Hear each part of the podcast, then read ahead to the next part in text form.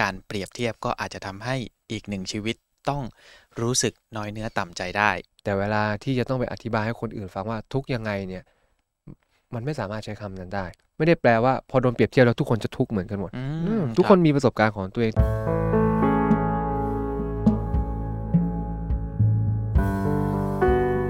คุณกำลังฟังออจิตพอดแคสต์และคุณไม่ได้อยู่คนเดียว เมื่อเปิดพอดแคสต์จะมีเราอยู่เป็นเพื่อนเสมอ แฟนชอบเปรียบเทียบเรากับคนอื่น เราจะมีวิธีรับมืออย่างไรดี การเปรียบเทียบนะครับ มันอาจจะไม่ได้แย่เสมอไป ถ้าเกิดว่าสิ่งนั้นไม่มีชีวิตครับ แต่ถ้าสิ่งนั้นมีชีวิต การเปรียบเทียบก็อาจจะทำให้อีกหนึ่งชีวิตต้องรู้สึกน้อยเนื้อต่ำใจได้ มีคำคำหนึ่งนะครับที่เขาบอกว่า เราอาจจะห้ามคนอื่น เปรียบเทียบเราไม่ได้ แต่เราอย่าเปรียบเทียบตัวเองกับคนอื่นก็เพียงพอแล้วนะครับ ถ้าเกิดว่าเราอยากดีกว่านี้นะครับ เขาบอกว่าให้เรามองว่า ถ้าเราอยากดีกว่านี้ เราก็จงดีกว่านี้เพื่อตัวเรา ถ้าเราอยากให้ดีกว่านี้เราต้องพัฒนาตัวเองเพื่อตัวเองไม่ใช่บอกว่า เราอยากดีกว่านี้เพื่อที่จะเก่งมากกว่าคนนี้ พอเมื่อถึงจุดนั้นแล้วนะครับ เราก็จะมีการเปรียบเทียบไปเรื่อยๆนะครับ เพราะเขาบอกว่า จะมีคนที่ดีกว่า หรือว่าแย่กว่าเราเสมอ การเปรียบเทียบจึงทำให้มีแต่หลงละเลงแล้วก็จมอยู่กับความเสียใจน้อยเนื้อต่ำใจนะครับเลขอย่างหนึ่งนะครับ ถ้าเกิดว่าเราเอาตัวเองนั้นไปเปรียบเทียบกับคนอื่นนะครับ สิ่งที่เราจะมองหาก็คือเราจะมองหาแต่จุดด้อยจุดอ่อนของตัวเอง เราจะมองหาจุดอ่อนของตัวเอง แล้วก็อาจจะลืมมองเห็นคุณค่าของตัวเองไปนะครับ แต่การเปรียบเทียบมันก็ไม่ได้เกิดขึ้นแค่ว่าแฟนเปรียบเทียบนะครับ อาจจะมีทั้งคนรอบตัวไม่ว่าจะเป็นพ่อแม่พี่น้องญาตินะครับ เพื่อนฝูงก็อาจจะมีการเปรียบเทียบให้เราเห็นอยู่บ่อยๆนะครับ แต่ว่าคนที่เราพอที่จะคุยได้เจรจาได้ก็คือแฟนเรานะครับ น่าจะเป็นคนที่เราน่าจะพูดง่ายกว่า ผมก็เลยอยากจะเอาคำถามนี้ครับ เพราะว่ามีเพื่อนๆถามเข้ามานะครับว่า แฟนเราชอบเอาเราไปเปรียบเทียบกับคนอื่น เราจะมีวิธีรับมือหรือว่าบอกแฟนอย่างไรดีครับ อืม ครับ เอ่อ มันเป็นคำถามที่แบบคาบเกี่ยวระหว่างประเด็นสองประเด็นนะระหว่างความครับ ทุกข์ในใจเราเองกับประเด็นเรื่องของความสัมพันธ์ที่แบบ มันมีการปฏิบัติตัวต่อกันและกันที่มันไม่ค่อยน่ารักเท่าไหร่ อ่าครับผมใช้คำนี้แล้วกันนะฮะเพราะฉะนั้นผมว่าก็ต้องกลับมาดูที่ความรู้สึกตัวเองก่อนนะครับ ว่าเราเนี่ยรู้สึกยังไง ที่ใช้ว่ารู้สึกยังไง เพราะมันมันทุกข์อะครับ แต่บางครั้งพูดแค่ทุกข์มันมันง่ายเกินไปอย่างเงี้ยครับ ใช่ครับ แล้วมันก็ง่ายเกินไปสำหรับตัวเองด้วย มันเหมือนเป็นแค่ให้คำตอบกับตัวเองว่า เออ ทุกข์จังเลยอะไรอย่างเงี้ย แต่เวลาที่จะต้องไปอธิบายให้คนอื่นฟังว่าทุกข์ยังไงเนี่ย มันไม่สามารถใช้คำนั้นได้ ครับ ซึ่งถ้าเราจะต้องแบบไปเจราจา ไปตกลงกันใหม่กับแฟน เราอาจจะต้องไปด้วยความชัดเจนของหน้าตาความทุกข์ของเรา อย่างเงี้ยครับ เพราะว่าคนที่มีความทุกข์กับการเปรียบเทียบอะ มันมีอยู่หลายคนบนโลก แล้วทุกคนก็มีประสบการณ์ของตัวเอง ครับไม่ได้แปลว่าพอโดนเปรียบเทียบแล้วทุกคนจะทุกข์เหมือนกันหมดอือืมมทุกรับคนมีประสบการณ์ของตัวเองตัวเราเองก็ก็เช่นกันอย่างเงี้ยครับ อย่างบางคนไม่ทุกข์เลย ก็มีอะไรอย่างเงี้ยครับ แต่บางครั้งมันก็เป็นความทุกข์ในลักษณะที่เหมือนแบบ ไม่ได้แบบว่าหงอยอย่างเงี้ยบางทีมันเป็นความทุกข์แบบก้าวร้าวอะไรอย่างเงี้ยครับ อ่ายกตัวอย่างเช่นอ่าเอาเพื่อนมาขายแล้วยกตัวอย่างเช่นเพื่อนผมเออเป็นเพื่อนผมเนี่ยทำสตาร์ทอัพเร็วมาก แล้วก็ประสบความล้มเหลว สุดท้ายมารุ่งด้วยการซื้อแฟรนไชส์ชานมไข่มุกขายอืมครับ แต่เขาได้แฟนเป็นคนที่ทำสตาร์ทอัพแล้วประสบความสำเร็จ ซึ่งแฟนเขาแบบชอบชอบใช้ชีวิตแบบปรัชญาเอ่อ everyday for productive ประมาณนั้นต้อง productive ตลอดเวลา super productive ทีนี้เขาก็แบบชอบเปรียบเทียบเพื่อนผมกับกลุ่มเพื่อนๆเขาหรือแบบแฟนเก่าเขาครับนู่นนั่นนี่เพื่อนผมมีความทุกข์นะครับ แต่ไม่ได้ทุกข์แบบ ซึมเศร้าหรือหงอยอะไรแต่เป็นความทุกข์ในลักษณะเหมือนแบบ ยอมรับไม่ได้แล้วก็เป็นความโกรธอะไรอย่างเงี้ย อืมอืมจนวันนั้นผมเดินไปแล้วก็ตั้งใจจะไปถามว่า เออจะขอหุ้นสาขาชาไข่มุกด้วยอะไรอย่างนี้ เปิดประตูเข้าไปปุ๊บคำแรกที่ได้ยินเลยอะไรเงี้ย มึงจะเปรียบเทียบอะไรกับกูนักหนาสตาร์ทอัพของมึงอะไรได้ยังไม่เท่ากับกูต่อเดือนเลยมันเถียงกันอยู่พอดีอะไรอย่างเงี้ยครับอืมครับอ่าได้จังหวะเลยครับ ผมใช้ทักษะทางจิตวิทยาเข้าไปห้ามมวยก่อนอย่างเงี้ยครับ เออ เพราะฉะนั้นเราก็จะเห็นได้ว่าเอ้ยความทุกข์มันมีหน้าตาของมันอ๋อและหน้าครับตาตรงเนี้ยมันมาจากประสบการณ์ที่เราเจอ อย่างสมมติเราเจอพ่อแม่เปรียบเทียบมาตลอด เราอาจจะไม่ได้ทุกข์แบบโกรธและไม่ได้เกลียดแล้ว แต่เป็นความทุกข์แบบรู้สึกเจ็บ รู้สึกไม่ได้รับการยอมรับ รู้สึกว่าไม่มีใครเข้าใจเอ้ามันจะมีหน้าตาอะไรแบบนี้ของมันอยู่มครับเพราะฉะนั้นก่อนที่เราจะไปคุยเรื่องเนี้ยกับใคร หรือไปพูดอะไรกับคนรักของเราครับ อยากให้เราชัดเจนกับความทุกข์ตรงนี้ก่อน เพราะผมพูดกลางๆว่า ก็จะมีคนที่คุยได้แล้วคุยไม่ได้ แล้วถ้าวันหนึ่งแบบมันคุยไม่ได้แล้วเรารับไม่ไหว ก็เป็นเราที่ต้องเดินออกมา เพราะในจุดที่ต้องเดินออกมา เสียงของความทุกข์ตรงนี้จะเป็นเหตุผลที่หนักแน่นสำหรับเราที่เราจะเดินออกมา เพราะถ้าแบบนั้นมันก็จะอยู่แค่แบบ เออ อยู่ตรงนี้ก็ไม่สบายใจนะที่เขาเปรียบเทียบ แต่เขาก็มีข้อดีตืดๆๆๆๆๆๆแต่ข้อดีเราพูดได้ทุกอย่าง แต่ข้อข้อเจ็บของเราพูดไม่ได้สักข้อ มันก็จะเป็นตาช่างที่ไม่ balance กันครับอย่างเงี้ยครับอ่าฮะแต่ยังไม่พูดถึง ช็อตที่เดินออกมา พูดถึงช็อตที่เราจะไปเจรจาก่อนครับ สมมุติว่าคำตอบของผมเป็นการรู้สึกว่าไม่ได้รับการยอมรับอย่างเงี้ยครับ แล้วแฟนผมชอบพูดเปรียบเทียบ ระหว่างผมกับ อืมคนอื่นๆอย่างเงี้ยครับ ครับเออวิธีคุยก็จะคล้ายๆ กับ EP ก่อนหน้าแหละครับ ให้พูดถึงความรู้สึกตัวเองด้วยความสุภาพนิ่มนวลแต่ไม่ได้สุภาพแบบตามอุดมคติอะครับ สุภาพในที่นี้หมายถึงไม่ก้าวร้าว ไม่รุนแรงแล้วก็ไม่ทำร้ายใคร พูดในแบบสไตล์ของตัวเองอย่างเงี้ยครับครับอ่าผมว่าถ้ายกตัวอย่างของผมอาจจะพูดว่า เธอรู้ไหมเวลาที่เธอเอาเขาไปเปรียบเทียบกับคนอื่น ในเรื่องนี้ ไม่ใช่แค่ครับ ไม่จริง ๆ ไม่ใช้คำว่าในเรื่องนี้ ในเรื่องแล้วก็พูดไปเลยว่าเรื่องนั้นคืออะไรอืมครับเออสิ่งที่เธอทำอะมันทำให้เขารู้สึกแย่มากเออเขารู้สึกเจ็บมาก เหมือนแบบ เธอไม่ได้ยอมรับเขาในแบบที่เขาเป็นนะแล้วมันเจ็บมากนะเวลาที่เรารักใครสักคนหนึ่งแล้ว คนคนนั้นก็เป็นคนรักของเราแล้ว แต่คนรักเราไม่ได้ยอมรับเรา อ่าเนี่ยครับขยายความรู้สึกตรงนี้ออกมาก่อน แล้วก็พูดให้ให้เขาได้รับรู้ให้เขาได้รับทราบ เขาจะไม่ได้มองแค่ว่า เขาเอาเรามาเปรียบเทียบ แต่เขาจะเห็นเลยว่า เขาสร้างความรู้สึกอะไรให้กับเราผ่านพฤติกรรมของเขาแบบไหน อย่างเงี้ย แฟนผมก็จะเห็นได้ว่า เขาทำให้ผมรู้สึกเจ็บ เขาทำให้ผมรู้สึกว่าตัวเขาไม่ได้ยอมรับผม ผ่านการเปรียบเทียบของเขา ซึ่งอันเนี้ยเราก็จะมาชั่งกันในตอนท้ายได้ว่า เขาไม่ได้ยอมรับผมจริงๆไหมหรือเป็นผมที่รู้สึกไปเอง หรือมันเป็นประเด็นอื่นๆที่ต่างว่าคุยกันแล้วเขาก็ค้นพบว่าแฟนผมก็ค้นพบว่าไม่ได้ยอมรับผมในประเด็นนี้จริงๆอาจจะมีคนอื่นที่รู้สึกดีกับผมแล้วก็ไม่ไม่ชอบเห็นไหมหน้าตาของปัญหาหน้าตาของโจทย์ก็จะชัดขึ้น เราก็จะไปเคลียร์มันได้ตรงจุดมากขึ้น ถ้าเคลียร์ได้ก็ไปต่อ ถ้าเคลียร์ไม่ได้เห็นไหมมันก็จะเป็นความชัดเจนแล้วว่า ถ้าจะจบตรงนี้จะจบด้วยเหตุผลอะไร มันจะไม่ใช่คำกลมๆที่เหมือนแบบโปรยออกมาลอยๆว่า ก็เนี่ยเลิกกันเพราะว่าแฟนชอบเปรียบเทียบ เออเลิกกันเพราะว่าแฟนชอบเอาคนอื่น มาพูดใส่หูเอาชอบเราไปอย่างนั้นอย่างนู้นอย่างนี้ มันเป็นคำพูดกลมๆที่บุคคลที่สามหรือบุคคลอื่นๆ มาฟังและตีความไปอื่น ๆ ก็ได้ แต่พอเราคลี่ทุกอย่างจนชัดเจนแล้วมันจะเป็นอะไรที่เหมือนแบบใครฟังก็จะเข้าใจอย่างเงี้ยครับครับ อืมคู่รักเราฟังก็เข้าใจ เราฟังก็จะเข้าใจ เพราะว่าผมยังคงยืนยันความแฟร์เสมอครับว่าทุกความสัมพันธ์มันไม่ได้สามารถแบบต่อให้พยายามแล้วมันจะไปกันรอด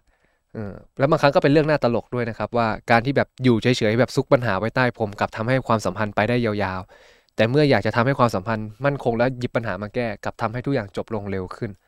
อืมบางทีมันก็มีเรื่องอะไรแบบนี้เกิดขึ้นอืมเพราะฉะนั้นครับแบบจุดสตาร์ทอะครับ สุดท้ายแล้วมันยังคงยืนกันในหลักเดิมว่าคุณต้องฟังเสียงหัวใจตัวเอง แล้วก็ไม่คิดว่า พอออกไปพูดแล้วทุกอย่างจะต้องดีอย่างเงี้ยครับเพราะไม่ได้แปลว่าเขาจะยอมรับแล้วก็เข้าใจคุณแล้วก็ทุกอย่างจะเป็นไปในแบบที่คุณคิดและจินตนาการครับอ่าเรื่องบางเรื่องมันอาจจะใช่ครับ แต่ในจุดนี้มันก็ไม่ใช่ แต่ก็พูดกันขนาดนี้ก็ไม่ได้หมายความว่าจะต้องมาเลิกกันเพราะว่าเอาไปเปรียบเทียบเพียงแต่เราพูดเนี่ย เพียงเพื่ออยากให้เขาลดอืมคือทำให้เขาเข้าใจ ถ้าเกิดเขาถามว่า แล้วจะให้เขาแก้ไงช่วยยังไง ก็คำตอบมันชัดเจนแล้ว เธอแค่ไม่ทำสิ่งสิ่งนี้เท่านั้นเอง เราไม่ได้มีปัญหาที่เธอแบบไม่ได้ไม่ยอมรับเรา เราไม่ได้มีปัญหาที่เธอแบบ ไม่ได้รู้สึกไปในทิศในทิศทางเดียวกับเรา แต่เรามีปัญหากับการปฏิบัติตัวของเธอ เพราะฉะนั้นแค่เธอไม่ทำอะเราพอใจละอืม ถ้าเกิดเราพอใจเพียงแค่แฟนไม่เปรียบเทียบก็จบอืมครับ แต่ถ้าเกิดเราคุยดีฟไปแล้วลงลึกไปแล้วมันมันเจอในในจุดจุดอื่น ที่เรารู้สึกว่า เออมันก็ไม่มั่นคงนะ นี่เราทำงานมาขนาดนี้ แต่เขาก็ยังไม่ได้ยอมรับในสิ่งที่เรารู้สึกภาคภูมิใจในตัวเอง อย่างนี้มันจะไปกันรอดเหรออืมเห็นว่าโจทย์ครับมันก็จะแบบสลับไปละข้ามสเต็ปไปละอืมเพราะว่าปัญหาในในปัญหาคู่รักมันจะเป็นโครงสร้างอะครับ อืมหนึ่งปัญหาอาจจะมาจากหลาย ๆ ปัญหาข้างล่าง และหลาย ๆ ปัญหาข้างล่าง อาจจะเกิดขึ้นจากปัญหาสองสามปัญหา หรือปัญหาเดียวที่อยู่ข้างล่างอีกทีหนึ่งอย่างเงี้ยครับ ผมเลยไม่อยากจะตั้งเป้าว่าพอเกิดปัญหานี้แล้วต้องแก้ยังไง แต่อยากให้เราคลี่คลายมัน อยากให้เราทำความเข้าใจมัน เราจะได้เก็ตจริง ๆ ว่าในชีวิตคู่ของเราเนี่ยอะไรคือปัญหาของเรา และวิธีไหนคือทางแก้ของเรา หรือปัญหานี้มันเกิดขึ้นมาจากปัญหาอะไรอีกทีหนึ่งอีกทีหนึ่งเพราะสุดท้ายแล้วหลักของมันคือการแก้ไขด้วยความชัดเจนนะครับอืมบางทีมันมีข้อสุ่มเสี่ยงว่า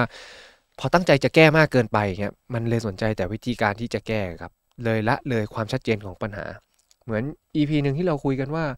ทะเลาะกับแฟนบ่อยอย่างเงี้ยอืมเราไปสนครับใจที่ความถี่ความบ่อย แต่ละเลยปัญหาจริง ๆ อย่างเงี้ยครับ หรือถ้าเนี้ยเราจะลงลึกกันไปหน่อย เออเปรียบเทียบเราไม่หยุดอย่างเงี้ย สรุปแล้วแฟนเราเป็นอะไรวะ มองข้ามเรื่องปฏิสัมพันธ์ไปมองตัวตนของเขาเลย เพราะถ้าเราเป็นคนหนึ่งที่รู้สึกว่า เออชีวิตคู่มันจะต้องจูนกันด้วยแบบความมีจิตวิญญาณ ความมีตัวตนที่มันลงล็อกที่มันคลิกกันอย่างเงี้ย ที่มันจะเติมเต็มกันผ่านแนวคิดทัศนคติความรู้สึก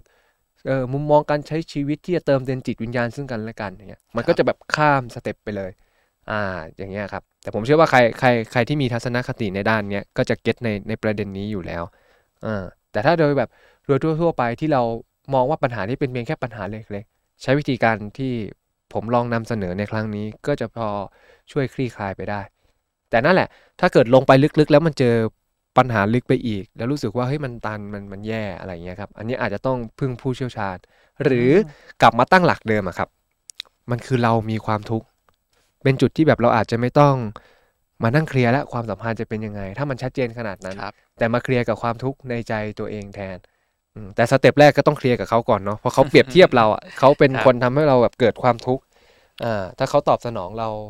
ได้โอเคเขายินยอม ทุกอย่างก็จะไปต่อได้ครับ แต่ถ้าเกิดเขาตอบสนองเราได้ไม่โอเค แล้วมันไม่ work เลย ก็ต้องถามตัวเองครับว่าจะตัดสินใจแล้วเอายังไงต่อกับความสัมพันธ์กับคู่รักที่มีแนวคิดทัศนคติและพฤติกรรมแบบนี้ อือืมมครับอ่าทีนี้ผมเข้าประเด็นมาที่เรื่องการเปรียบเทียบนะครับ ผมครับก็เลยอยากจะเสริมอีกนิดนึงนะครับอ่าอาจจะไม่ใช่เรื่องแฟนเปรียบเทียบนะครับ อาจจะเป็น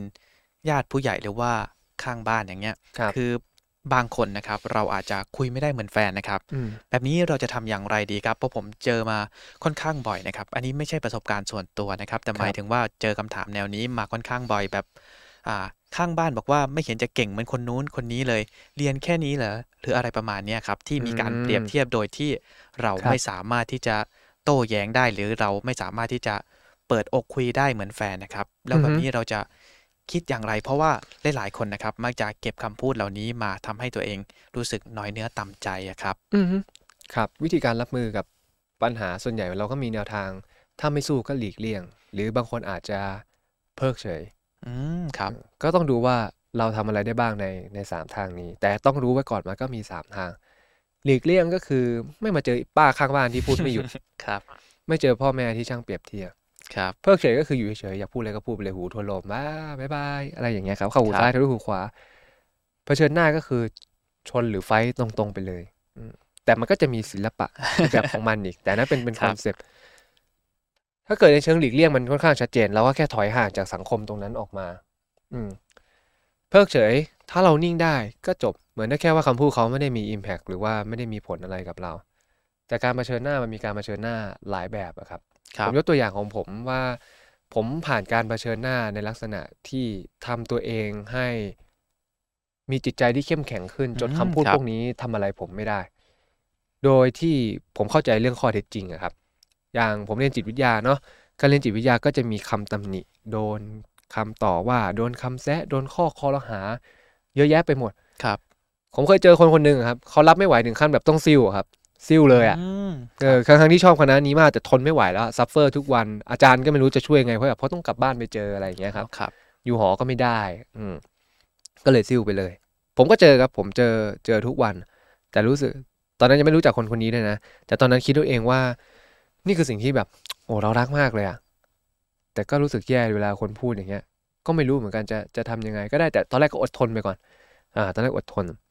จนพอเราค่อยๆ โตขึ้นมีประสบการณ์มีความรู้มากขึ้นเฮ้ยเราก็เริ่มแบบคิดเอง ว่าเอ้ยเราจะอยู่ยังไงกับสังคมแบบนี้ครับและอาจจะบวกด้วยแบบ พอมาเรียนรามอะครับ มันก็จะเจอเป็นสองเท่าเอ่อผมไม่ได้บอกรามคำแหงไม่ดีเพียงแต่ตอนผมสอบเข้าอะครับ ผมไม่ได้เลือกที่จะแบบ admission แบบคนทั่วไปครับอ่าย้อนไปถึงผมมาจากรุ่น admission อ่าครับคนอื่นเขาเลือกหนึ่งสองสามสี่ผมกดเลยครับ เลือกที่หนึ่งอันเดียวครับ แล้วสองสามสี่ผมปล่อยว่างด้วย เพราะผมครับตั้งใจจะเข้าที่นี่คณะนี้ที่เดียว คนก็บอกว่า เอ้า ทิ้งโอกาสทำไม ผมสวนเลยว่า อย่าเรียกว่าทิ้งโอกาสเลยฮะเพราะนั่นคือสิ่งที่ผมไม่ได้ต้องการอืมผมต้องการที่นี่ที่ครับเดียว สมัครไปอะ ก็เปลืองเงินเปล่าๆเก็บสองสามร้อยไว้กินไอติมแมกนัมดีกว่าอะไรอย่างเงี้ยครับเออคือผมรู้สึกแบบนั้นจริง ๆ อย่างเงี้ยครับเออแล้วสุดท้ายก็ไม่ติด ผมก็มาเรียนราม เพราะว่าตอนนั้นก็ต้องเรียนรอดอให้จบอ่าผมเรียนรอดอช้ามาปีหนึ่งอืมครับ แต่ใจจริงอะอยากเรียนรามแต่แรกเลยครับเพราะรู้สึกว่าอยากเป็นคนมีความรับผิดชอบมากขึ้น แล้วเราก็แบบมา ท้าทายตัวเองผ่านสังคมที่รามคำแหงเพราะรู้ว่ามันต้องใช้ความรับผิดชอบสูง คนเขาเล่ามาแบบนั้น พอมาเรียนอย่างเงี้ยแล้วด้วยแบ็กกราวเรามาอย่างเงี้ยโอ้เจอศึกหนักทั้งพ่อแม่ เดินกลับไปโรงเรียนทีไรโดนโดนแซวยับอะฮะเออบางคนก็ก็ด่าเลยเออโดนด่าโง่ก็มีอะไรอย่างเงี้ยครับครับ แต่ก็ไม่เคยรู้สึกที่จะรู้รู้สึกแย่บางบางเคยเขาก็เอาไปเปรียบเทียบว่า เนี่ย เห็นปะไอเนี่ยเรียนไม่เก่งยังสอบติดมหาลัยเลย ทำไมแกเรียนได้ขนาดนี้ไม่เก่งอะไรอย่างเงี้ย อืมครับ เห็นไหมว่าตัวเปรียบเทียบจริงอยู่มันทำให้ทุกข์แต่จะเห็นได้ว่าในเรื่องเนี้ยที่ผมไม่ทุกข์เพราะเพราะผมตระหนักรู้กับเสียงในใจของตัวเองชัดเจนว่าผมเลือกและผมทำแบบนั้นทำไม ณจุดจุดนั้นผมเลือกเลยว่าเสียงของคนอื่น เข้าหูได้ แต่ต้องไม่ดังกว่าเสียงในใจตัวเองอ๋อครับ อืมแล้วถ้าเสียงนั้นมันไม่ใช่ข้อเท็จจริงสำหรับผมผมเลือกที่จะไม่ให้คุณค่ากับมัน ผมรับฟังแต่ไม่ให้ความสำคัญและคุณค่ากับมันมาก เพราะถ้ามันไปให้กับมันมากไป เราจะลดคุณค่าและความสำคัญของเสียงของตัวเองลง และสุดท้ายเราก็จะไปเจ็บกับเสียงเสียงนั้น อันนี้คือช็อตแรกที่ผมได้ก่อน แล้วพอเรียนไปอย่างเงี้ยก็จะเจอเรื่อยๆ เจอเรื่อยๆ จนเราค้นพบว่าสุดท้ายแล้วคนมันไม่ได้เข้าใจในสิ่งที่เราเป็น ไม่ได้เข้าใจในศาสตร์ทางจิตวิทยาเงี้ยมันมีสติกมามีเรื่องราวทางสังคมเยอะ ผมก็เลยได้รับรู้ว่าสุดท้ายเวลาคนพูดอะไรอย่างเงี้ย มันเป็นเรื่องของคนไม่เข้าใจว่ะ ป้าข้างบ้านไม่เข้าใจ ญาติพี่น้องไม่เข้าใจช่ครับพ่อแม่ไม่เข้าใจไม่เข้าใจ ผมก็เลยมีความรู้สึกว่า ในเมื่อคนเขาไม่เข้าใจอะ ก็คงเปลี่ยนอะไรไม่ได้ เต็มที่ก็แค่บอก แต่จะเข้าใจหรือไม่ก็เรื่องของเขาอีกเราไปบังคับเขาไม่ได้ ก็ดูว่าเราอยากอธิบายแค่ไหนตอนนั้นถามตัวเองอย่างเงี้ยครับ ผมก็ง่ายหน่อยผมเลือกที่จะไม่อธิบายเลยเพราะรู้ว่าอธิบายไปก็ไม่เข้าใจ ก็เลยกลายเป็นว่า เออเรายอมรับอย่างตรงไปตรงมาว่า เขาไม่เข้าใจและเขาคิดเขาเชื่อแบบนี้อืมครับ เมื่อเรารู้ว่าสิ่งที่เขาแสดงออกหรือสิ่งที่เขารีแอคไม่ใช่ข้อเท็จจริงในชีวิตเรา มันก็ไม่ได้มีความสำคัญอะไรที่เราจะต้องเก็บมาคิด เหมือนเขาก็แค่โปรยคำออกมาครับ แต่เราไปจับเรื่องนั้นมาเป็นประเด็นแล้วก็มามาเป็นปัญหาอืมครับกลายเป็นว่าถ้าเรายังไม่มั่นคงกับเสียงในใจตัวเอง มันไม่มีหลักยึดนะครับ แล้วทุกเสียงที่วิ่งเข้ามาในชีวิตเรามันสั่นคลอนและสร้างความทุกข์ให้เราได้เสมอ แต่ตอนนั้นเหมือนแบบเหมือนผมได้ยินเสียงตัวเองแล้วกอดเสียงตัวเองไว้อะสุดท้ายยังไงจะไม่ล้มเพราะเสียงนี้จะต้องอยู่กับเราไปตลอดชีวิต ผมก็เลยได้นิยามว่าเฮ้ยงั้นเราต้องทำให้ตัวเองแบบ มั่นคงและแข็งแกร่งขึ้นในท่ามกลางสังคมแบบนี้ไม่ว่าพ่อหรือแม่จะไม่ยอมรับหรือเอาเราไปเปรียบเทียบกับใครก็ตาม หรือคนข้างบ้าน หรือต่อให้คนทั้งโลกพูดก็ตามสุดท้ายแล้ว เมื่อผมตัดสินใจด้วยแนวคิดและวิธีการแบบนี้ ซึ่งผมคิดกลันกรองและตกตะกอนด้วยตัวเอง จะไม่มีใครทำอะไรผมได้อืมอืมอันนี้เป็นสิ่งครับที่แบบได้แล้วเรียนรู้มาแล้วก็อยู่กับอย่างเงี้ยมาตลอดตลอดครับทุกวันนี้ก็มีคนบอกว่า ทำไมไม่ไปสอบกพไม่ไปนู่นไม่ไปนู่นไม่ไปนี่ ผมก็ไม่ค่อยสนใจ เพราะผมรู้ว่าเขามีเหตุผลของเขา แต่เขาไม่เข้าใจเหตุผลของผม อธิบายใช่คไปรับก็เท่านั้น อย่างผมมาเปิดส่วนตัวอย่างเงี้ยครับ ผมเคยโดนโดนตำหนิประมาณว่า เก่งไม่จริงไงเลยไม่มีใครรับเข้าทำงานอ๋อครับ ใช่ครับ ซึ่งผมก็เงียบๆนะ ไม่พูดอะไร เพราะผมไม่ได้สนใจว่าผมเก่งจริงเก่งไม่จริง ความใฝ่ฝันของผมคืออยากเปิดแบบส่วนตัว เพราะเปิดเสร็จสุดแบบส่วนตัวครับ ผมไม่ต้องมานั่งคิดว่าจะรับกี่เคส ต้องนัดอะไรยังไง บางโรงพยาบาลก็ไม่ได้ support case ทุกคน บางองค์กรก็ไม่ได้ support เวลาทำงานเราขนาดนั้นครับเราคิดแค่ว่าเราอยากทำแบบส่วนตัว เพราะเราจะมีอิสระในการทำงานและทำงานได้อย่างเต็มที่ เนี่ยผมกอดเสียงของตัวเองอยู่ตลอด และจนแบบใครจะเปรียบเทียบหรืออะไรก็ก็ไม่ได้สนใจอะไร ครับอืมหรือแบบ ก็มีคนชอบพูดประมาณว่า เนี่ยเห็นปะคนเนี้ยยังดูเรียนไม่เก่งเท่าเราเลย แต่ไปสมัครที่ไหนก็มีแต่คนรับครับ เออ ที่เรามาเปิดเองอะเพราะเราหนีปัญหาเปล่า เออ ไปสมัครที่ไหนเขาก็ไม่รับเปล่าอะไรเงี้ย ผมก็ครับตามสบายครับ ผมไม่ได้สนใจด้วย เพราะครับเสียงของผมหนักแน่นกว่า ก็เลยได้เป็น concept ว่าสุดท้ายแล้ว ถ้าเสียงในใจเรามันหนักแน่นพอไงครับ มันจะมั่นคงครับ แล้วเราจะไม่เจ็บ เพราะสุดท้ายแล้วความเจ็บมันเกิดจากบางครั้งเราไม่มั่นคงอะครับ มันกระทบต่อ self-esteem กระทบต่อเซลล์คอนฟิ dence ของเรา แล้วมันทำให้ใจเรามีแผลเหมือนโดนโคลงไปโคลงมาโดนทำร้ายอย่างเงี้ยครับ ครับ อืม แต่ผมรู้แล้วว่ามันมันก็ไม่ใช่อะไรที่ง่าย ผมก็ใช่แบบไม่ได้คิดใช่ปุ๊บครับแล้วได้เลย ผมก็อยู่อย่างเงี้ยตั้งแต่ตั้งแต่มหกปีหนึ่งปีสองเงี้ยมามั่นคงจริงๆก็ช่วงแบบปีสองเทอมสองช่วงปีสามเงี้ย คือกลับไปใครล้อผมที่โรงเรียนเก่าผมก็ก็ยิ้มอะครับ ก็ครับก็ก็ก็ครับก็ครับก็ครับ อะไรอย่างเงี้ยครับแต่โชคดีหน่อยพอเรียนรามคำแหงแล้วแบบมันจบ 4 ปีทุกคนก็ยอมรับอ๋อครับ ใช่ครับ ถ้าไม่ได้ข้อจบ 4 ปีเนี่ยทุกวันนี้ก็ยังโดนอยู่อย่างเงี้ยครับเหมือนไปเรียนแบบอ้าวไปเรียนจิตวิทยา เป็นคนบ้ายังใกล้บ้ายังไปรักษาคนบ้าอะไรเงี้ยก็ได้แต่แบบอ๋อยังครับยังยังยังทำเป็นโจ๊กทำเป็น humor แกล้งครับแกล้งขำไป แต่ลึกๆในใจเราเราตระหนักรู้แล้วว่าเขาครัไม่ได้เข้าใจเรา เท่านั้นเองแล้วเสียงในใจเรามันมันหนักแน่นกว่า มันแข็งแรงกว่า เราก็เลยไม่เจ็บ แต่ช่วงแรกๆก็มีเจ็บบ้าง แน่นอนมันต้องมีเจ็บอะครับ เราไม่ได้แบบทำให้ตัวเองแข็งแกร่ง แต่เราเรียนรู้ที่จะแข็งแกร่ง และอยู่ได้ในสภาวะแวดล้อมแบบนี้อืมแต่เราก็ต้องรู้ limit นะฮะไม่ใช่ครับดึงดันให้ตัวเองแบบแข็งแกร่งไป แข็งแกร่งได้แค่ไหนก็แค่นั้น เพราะทุกคนก็อ่อนแอได้อืมอย่างเงี้ยนะครับ เป็นเอ่อข้อสรุปที่ดีมาก ๆ เลยนะครับ ถ้าให้ผมสรุปจากความเข้าใจของตัวเองก็คือ อย่าให้เสียงของคนอื่น ดังมากกว่าเสียงของตัวเองนะครับ แต่ใช่เราก็ครับต้องเออมีเสียงของตัวเองเป็นเสมือนเสาหลักที่เราคอยยึดเหนี่ยวจิตใจอืมเอาไว้ แล้วต่อให้คนอื่นเขาจะว่าอย่างไรเราก็ตามนะครับ แต่ถ้ามองในความเป็นจริงนะครับอ่าเราก็คงไม่สามารถที่จะทำให้คนทั้งโลกพอใจในตัวเราได้อยู่แล้วคถูรักบต้องครับ เราขอแค่ให้ตัวเองเป็นเสาหลักและอย่าให้เสียงคนของคนอื่นนะครับ ดังกว่าเสียงหัวใจของตัวเองขอบคุณครับ ผมอยากจะอธิบายก่อนนะครับว่าสิ่งที่เราพูดมานะครับ ก็จะเป็นเรื่องราวอาจจะไม่ได้เจาะลึกมากนะครับ เป็นแบบเบื้องต้นเท่านั้นเอง ถ้าเกิดว่าเพื่อนๆฟังแล้วรู้สึกไม่สบายใจ เราต้องขออภัยณที่นี้ด้วยนะครับ หรือถ้าเพื่อนๆรู้สึกว่าปัญหาที่อยู่ในใจฉันไม่ได้ดีขึ้นเลยนะครับ เราก็อยากแนะนำว่าจริง ๆ แล้วสิ่งที่เราพูดมาเป็นเพียงแค่เบื้องต้นเท่านั้นเอง ถ้าเกิดว่าเพื่อนๆ รู้สึกไม่สบายใจ หรือรู้สึกว่ามันไม่ได้ดีขึ้นนะครับ การพบผู้เชี่ยวชาญอาจจะเป็นทางเลือกที่ดีทางหนึ่งนะครับออจิตพอดแคสต์